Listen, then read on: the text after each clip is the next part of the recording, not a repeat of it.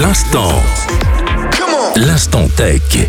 Bonjour à tous, c'est Panos et comme à notre habitude, je vous parle d'infotech ou de science. Cette fois-ci, je vous donne des astuces pour garder votre téléphone sécurisé. Alors pour les téléphones, contrairement au PC, il faut faire attention car non seulement il faut être attentif quand on a accès à Internet et qu'on navigue dessus, mais il faut être attentif de ne pas se les faire voler. Alors pour que les gens n'aient pas accès physiquement à votre téléphone, il faut prendre quelques étapes où vous pouvez avoir une sécurité forte non seulement avoir un verrouillage plus sécurisé et pas seulement faire glisser son doigt sur l'écran pour débloquer l'écran, mais un code ou et utiliser l'empreinte digitale.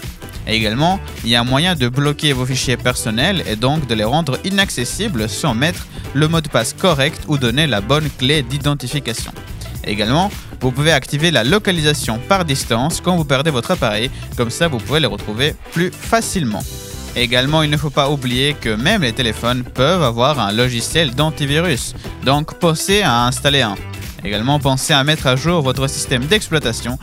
Comme ça, vous aurez des dernières fonctionnalités pour votre appareil et donc assurer le bon fonctionnement de celui-ci.